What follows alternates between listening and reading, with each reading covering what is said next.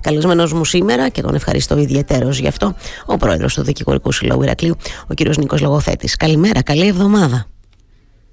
Καλημέρα κύριε Παντελή μου, σε εσάς και τους ακροατές μας. Σας ευχαριστώ θερμά κύριε Λογοθέτη. Επιτρέψτε μου να ξεκινήσω σας παρακαλώ από τις συναντήσεις, από τις επαφές που είχατε με τον Υπουργό Δικαιοσύνης, τον κύριο Γιώργο Φλωρίδη, και αφορούν έτσι σε αυτά τα θέματα που συζητάμε χρόνια τώρα. Η αλήθεια είναι, όπως είναι η ανέγερση του νέου δικαστικού μεγάρου ή η εξάλειψη όσο το δυνατόν κάποιων, εν πάση περιπτώσει, από τις κακές αυτές συνθήκες που επικρατούν στο δικαστικό μέγαρο Ηρακλείου.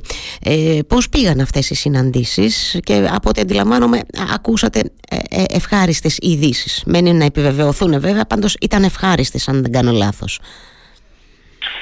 Είναι ακριβές αυτό που λέτε. Να θυμίσω βέβαια ότι είχαν προηγηθεί συναντήσεις στο προηγούμενο διάστημα στο Υπουργείο Δικαιοσύνης, σε σχέση με την ανέγερση του νέου δικαστικού μεγάρου Ηρακλείου, αλλά και την αποκατάσταση στο μέτρο του εφικτού στο υφιστάμενο δικαστικό μέγαρο. Είχε προαναγγελθεί η άσκηση του Υπουργού Δικαιοσύνης, άλλωστε συμμετείχε και στο επιστημονικό συνέδριο, προσκεκλημένος στο επιστημονικό συνέδριο που συνδιοργανώσαμε την Ένωση Εισαγγελέων. Πράγματι υπήρξαν δημόσιες ρητές δηλώσεις του Υπουργού σε σχέση τόσο με την αποκατάσταση του υφιστάμενου δικαστικού μεγάρου, όσο και ως προς την εξέλιξη της διαδικασίας σε σχέση με τον νέο δικαστικό μεγάρο Ηρακλείου. Η αλήθεια είναι βέβαια, για να τα λέμε όλα, επιτρέψτε μου να κάνω εγώ λίγο το δικηγόρο του διαβόλου, ότι οι ρητές δημόσιες δεσμεύσεις έχουν αναλυφθεί και στο παρελθόν από άλλους υπουργούς δικαιοσύνης, με όρομα δεν χρειάζεται να τους κατονομάσουμε, τα γνωρίζουμε όλοι. Είστε αισιόδοξος ότι θα υλοποιηθούν αυτές οι δεσμεύσεις με την τωρινή ηγεσία, την πολιτική του Υπουργείου, κύριε Λογοθέτη? Μιλάμε καταρχάς για μια δέσμευση που λέει ότι θα έχουμε δημοπράτηση εντός Νοεμβρίου, δηλαδή καλώς εχόντων των πραγμάτων σε λίγες μέρες από τώρα, στον επόμενο μήνα που ξεκινά σε μια εβδομάδα. Είστε αισιόδοξος ότι κάτι θα γίνει? Είμαι αισιόδοξος ότι θα προχωρήσει το ζήτημα στη φάση που αναφερθήκατε, δηλαδή σε σχέση με τον διεθνή διαγωνισμό. Πιστεύω ότι πράγματι θα προκηρυχθεί στο αμέσως επόμενο διάστημα. Την ίδια πληροφόρηση είχα και από το Υπουργείο Υποδομών, μετά από συνάντηση με τον αρμόδιο υπουργό τον κύριο Ταχιάου, ο οποίος επιβεβαίωσε ότι το αμέσως προσχέδιο διάστημα θα έχουμε την προκήρυξη. Βεβαίως, ποτέ δεν μπορούμε να επαναπαυόμαστε. Αυτό το έχει δείξει η ιστορία αυτής της υπόθεσης.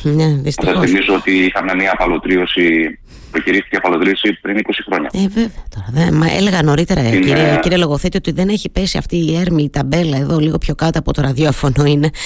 Το ότι δεν έχει πέσει ακόμα αυτή η ταμπέλα σε ένδειξη διαμαρτυρίας και αγανακτήσεως, που λέω και εγώ καμιά φορά, είναι φοβερό. 20 χρόνια. Δεν τα λες λίγα τώρα αυτό. Γι' αυτό λέω ότι είμαστε και καμιά φορά. 20 χρόνια, ναι. Και ξέρετε, εάν σκεφτούμε τι συνέβη τα τελευταία 10, νομίζω ότι αυτό θα καταδείξει και τον τρόπο με τον οποίο θα πρέπει να αντιμετωπίζουμε τα ζητήματα αυτά, δηλαδή να τα έχουμε από πολύ κοντά, να τα παρακολουθούμε, να μην επαναπαυόμαστε και να είμαστε όσο το δυνατόν πιο απαιτητικοί, όπως είναι και οι πολίτες εναντί της πολιτείας, όλοι μας ως χωρίς για την επιτέξη του εκάστοτε στόχου. Την τελευταία δεκαετία θα σας πω ότι είχαμε σωρία μεταβολών υποσχέσεων και δεσμεύσεων. Το 2013 η Θέμη Κατασκευατική, η ανώνυμη εταιρεία που τότε έτρεχε τις κατασκευές των δικαστικών μεγάρων, διαφόρησε το έργο το οποίο αρχικά ήταν ανέγερση δικαστικού μεγάρου Ηρακλείου και Πάτρας. Αυτό γίνεται το 2013, τα διαφόρησε. Το 2018 το έργο της κατασκευής αποφασίστηκε να πάει σε μια διαγωνιστική διαδικασία με αυτό της έδρασας. Το 2020 αφαιρέθηκε η έδρασα και αντικαταστάθηκε από την ανακατασκευή του δικαστικού μεγάρου Χανιών και Ρεθύμνου. Σωστά. Το 2021 τροποποιήθηκε αυτή η πράξη και είχαμε πλέον ανέγερση δικαστικού μεγάρου Ηρακλείου και δικαστικού μεγάρου Χανίων και ανακατασκευή του Ρεθύμνου. Αυτό δημιούργησε μια πολύ σοβαρή εμπλοκή. Χρειάστηκε ένας χρόνος συνεχών πιέσεων προς το αρμόδιο Υπουργείο, θέλοντας να καταδείξουμε ότι δεν θα προχωρήσει αυτή η διαδικασία αν εμπλακούμε με την ανέγερση του Δικαστικού Μεγάρου Χανιών.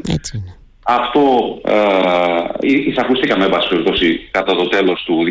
Θα σας θυμίσω την προηγούμενη επίσκεψη του τότε Υπουργού Δικαιοσύνης, ο οποίος είχε δεσμευτεί ότι σε πολύ σύντομο χρονικό διάστημα θα υπάρξει απεμπλοκή από αυτή την στασιμότητα. Mm-hmm. Πράγματι, τον Μάρτιο του 2023 τροποποιήθηκε, αναμορφώθηκε η σχετική πράξη με την απάλληψη του έργου της ανέγερσης των Χανίων. Τον Αύγουστο του 2023, δηλαδή πριν από μερικούς μήνες, εντάχθηκε το έργο αυτό στο ΜΕΑΚΟ πρόγραμμα ανάπτυξης του Υπουργείου Δικαιοσύνης για το διάστημα 2021-2025. Mm-hmm. Αυτή η ιστορική μήνυα αναδρομή των τελευταίων 10 ετών καταδεικνύει αυτό που σας είπα νωρίτερα, ότι δεν πρέπει να υπάρξει επανάπαυση. Mm-hmm. Πιστεύω όμως με βεβαιότητα ότι θα προχωρήσουμε το επόμενο διάστημα στην φάση διαγωνιστικής. Ναι. Μακάρι πραγματικά, γιατί θα είναι ένα πρώτο σημαντικό βήμα, εν πάση περιπτώσει, για να έχουμε και λίγη περισσότερη αισιοδοξία ότι κάπου θα καταλήξει όλο αυτό. Έρχομαι βέβαια τώρα και στα πολλά και σορευμένα, αντιλαμβάνομαι, προβλήματα που υπάρχουν στο υφιστάμενο δικαστικό μέγαρο. Το οποίο αντιλαμβάνομαι τώρα, κύριε Λογοθέτη, ότι δυσκολεύει πάρα πολύ τη δική σας τη ζωή, των δικαστών και εν τέλει. Δεν ξέρω τώρα αν ακούγομαι λίγο υπερβολική, αλλά πρέπει να αναρωτιέσαι καμιά φορά πώς να απονεμηθεί η δικαιοσύνη, ξέρετε, αξιοπρεπώς, όταν υπάρχουν τέτοιες συνθήκες. Υπήρξε κάποιο, σαν χρονοδιάγραμμα, εν πάση περιπτώσει, ένας οδικός χάρτης για τις παρεμβάσεις που μπορούν να γίνουν και να, αυτές οι συνθήκες να γίνουν όσο το δυνατόν καλύτερες στο υπάρχον δικαστικό μέγαρο. Θα υπάρξουν επεμβάσεις. Το λέμε με σιγουριά αυτό, το επόμενο διάστημα θα υπάρξουν επεμβάσεις. Θα συμμετέχει και το Υπουργείο Δικαιοσύνης και η Περιφέρεια, σύμφωνα με τις δηλώσεις του κ. Περιφερειάρχη Κρήτης. Mm-hmm. Η κατάσταση είναι απελπιστική πράγματι. Mm-hmm. Δεν απονέμεται δικαιοσύνη στο Ηράκλειο με αξιοπρεπείς όρους. Mm-hmm. Αυτό είναι δεδομένο. Mm-hmm. Θα υπάρξουν επεμβάσεις οι οποίες όμως προφανώς δεν αφορούν την δημιουργία νέων αιθουσών. Τα όρια είναι πολύ συγκεκριμένα. Θα θυμίζω ότι πρόκειται για ένα κτίριο το οποίο ανεγέρθηκε το 1883. Mm. Ένα αιώνα μετά, σχεδόν, 1987, χαρακτηρίστηκε ιστορικό διατηρητέο μνημείο. Ανταφέρεται ότι λοιπόν από το 1 τρίτο του συνολικού κτηρίου, διότι αυτό αρχικά ήταν συνενωμένο, δηλαδή η περιφέρεια, mm-hmm. Το δικαστήριο και το ειρηνοδικείο αποτελούσαν ένα ενιαίο κτίριο. Mm-hmm. Στην πορεία, τον προηγούμενο αιώνα, διαχωρίστηκαν. Και το 1 τρίτο λοιπόν αυτό του κτηρίου, του διατηρητέου μνημείου, αποτελεί το πρωτοδικείο Ηρακλείου διαχρονικά. Mm-hmm. Είναι ένα αναπόσπαστο τμήμα της ιστορίας της πόλης, πλην όμως δεν μπορεί να εξυπηρετήσει τις σύγχρονες ανάγκες απονομής δικαιοσύνης. Mm-hmm. Επίσης να σας θυμίσω εδώ ότι ο Δήμος Ηρακλείου μας έχει παραχωρήσει την αίθουσα Ανδρόγειο. Αλήθεια είναι αυτό. Η αίθουσα Ανδρόγειο, όπως γνωρίζετε, είναι αίθουσα εκδηλώσεων. Φυσικά. Και μας έχει παραχωρήσει για να δικάζουμε 2 με 3 φορές τον μήνα υποθέσεις του μονομερούς πλημελιωδικού Ηρακλείου. Ναι. Φοβερά πράγματα. Λοιπόν, επεμβάσεις προφανώς, νομίζω ότι αυτό το καταλαβαίνει ο καθένας, όσον αφορά την να αυξηθούν οι αίθουσες, δυστυχώς δεν μπορούν να γίνουν. Σε ποια άλλα επίπεδα μπορούν να γίνουν επεμβάσεις όμως, και ζητήσατε κι εσείς ή δεσμεύτηκε αντίστοιχα ο Υπουργός, κ. Λογοθέτη? Στις τεχνολογικές υποδομές, mm-hmm. στον εξοραϊσμό, τον εσωτερικό και τον εξωτερικό. Να θυμίσω εδώ ότι είναι συχνές οι στιγμές βανδαλισμού του συγκεκριμένου κτηρίου, mm-hmm. άρα χρειάζονται αλλεπάλληλες προσπάθειες αποκατάστασής του. Και αυτό είναι ένα πολύ μεγάλο θέμα. Στην κεντρική είσοδο έχουμε το φύρωμα, αυτό το μαρμάρινο θύρωμα της εκκλησίας του Αγίου Φρακίσκου, που προσμεί τώρα αιώνας την είσοδο του δικαστικού μεγάρου. Που πολλοί δεν το σέβονται, γιατί δεν το γνωρίζουν καν, κύριε Λογοθέτη. Επιτρέψτε μου να το σχολιάσω αυτό. Πολλοί δεν επιδεικνύουν τον απαιτούμενο σεβασμό, γι' αυτό και τόσο πολύ συχνά είναι στόχος βανδαλισμού η θύρα αυτή. Έτσι είναι, ναι. Άρα λοιπόν επεμβάσεις μπορούν να γίνουν σε επίπεδο και ψηφιακής αναβάθμισης, τέτοια στοιχεία που θα διευκολύνουν λίγο, λέτε, την κατάσταση, θα την βοηθήσουν λίγο την κατάσταση που επικρατεί. Φαντάζομαι πως ναι. Σίγουρα θα υπάρξουν βελτιώσεις. Ναι. Οι βελτιώσεις προφανώς είναι προς τη σωστή κατεύθυνση. Ταυτόχρονα κάποιος που μπαίνει σε ένα δικαστικό μέγαρο πρέπει να αντιλαμβάνει ότι μπαίνει σε δικαστικό μέγαρο και όχι σε κάποιο άλλο χώρο. Αυτό λοιπόν από μόνο του έχει την αξία του. Τι είναι όμως για να φτάσουμε στο επίπεδο να λέμε ότι οι συνθήκες απονομής δικαιοσύνης είναι αυτές που αρμόζουν στη δικαιοσύνη αλλά και στην πόλη του Ηρακλείου, θα πρέπει να έχουμε ένα νέο δικαστικό μεγάλο. Ναι. Προφανώς, δεν το συζητάμε καθόλου αυτό. Μα, επιτρέψτε μου, γιατί δεν το έχω πρόχειρο, δεν το θυμάμαι αυτή τη στιγμή. Έστω ότι με το καλό έχουμε τη δημοπράτηση εντός του Νοεμβρίου. Να πω εγώ ότι έστω πάνε καλά όλα τα πράγματα με την δημοπράτηση, ενώ έχουμε ένα χρονικό, δηλαδή έστω ότι πάνε όλα καλά, θα πω εγώ, παρόλο που είμαστε καχύποπτοι και έτσι δυσκολευόμαστε να το πιστέψουμε. Τι ορίζοντα έχουμε ολοκλήρωσης, λέμε τώρα, τι ορίζοντα, θα το προλάβουμε δηλαδή κοινώς, αυτό ρωτάω κύριε Λογοθέτη, το νέο δικαστικό μέγαρο. Κοιτάξτε, το χρονοδιάγραμμα είναι σαφές, το προβλέπουν οι διαδικασίες ναι. Από τη στιγμή που κάποιος θα αναδειχθεί στο διαγωνισμό, οφείλει σύμφωνα με τον νόμο να ανεγείρει το δικαστικό μέγαρο μέσα σε 3 χρόνια. Αυτό δεν θυμόμουν, το χρονικό ορίζοντα. Τρία χρόνια. Εντός 3 ετών. Αντιλαμβάνεστε ότι δεν υπάρχει κάποιος λόγος, κάποιος ο οποίος είχε αναλάβει να μην σπεύσει να το ολοκληρώσει, δεδομένου ότι θα ακολουθήσουν 27 χρόνια αξιοποίησης από τη δική του πλευρά, υπό την έννοια ότι θα καταβάλλεται σε αυτόν μίστομα από το ελληνικό δημόσιο. Και συνεχεία μετά τη συμπλήρωση των 30 ετών θα αποδοθεί στο δημόσιο. Αμήν. Μωρέ, ας δώσουμε και 4, ξέρετε. Συγγνώμη, χαριτολογώ και λίγο έτσι για να διασκεδάσουμε τώρα. Τι να πω. Έχετε δίκιο. Γιατί άλλωστε και η διαγωνιστική διαδικασία είναι 2 φάσεων. Έτσι. Στην πρώτη έχουμε τον διάλογο και στον πρώτο έχουμε την εκδήλωση ενδιαφέροντος και στη δεύτερη έχουμε τον διάλογο και τις δεσμευτικές προσφορές. Αλλά και η διαγωνιστική διαδικασία απαιτεί κάποιο χρόνο. Με ενδεχόμενα προβλήματα που συνήθως υπάρχουν σε αυτές τις διαδικασίες. Εν πάση περιπτώσει, πρέπει να είμαστε αισιόδοξοι και κυρίως να είμαστε διεκδικητικοί. Ναι. Και να μην έτσι εφησυχάζουμε. Έχετε δίκιο σε αυτό, το είπατε ήδη αρκετές φορές, να είμαστε πάντα σε γρήγορση όσον αφορά αυτό το αίτημα 20 ετών, όπως είπαμε ήδη.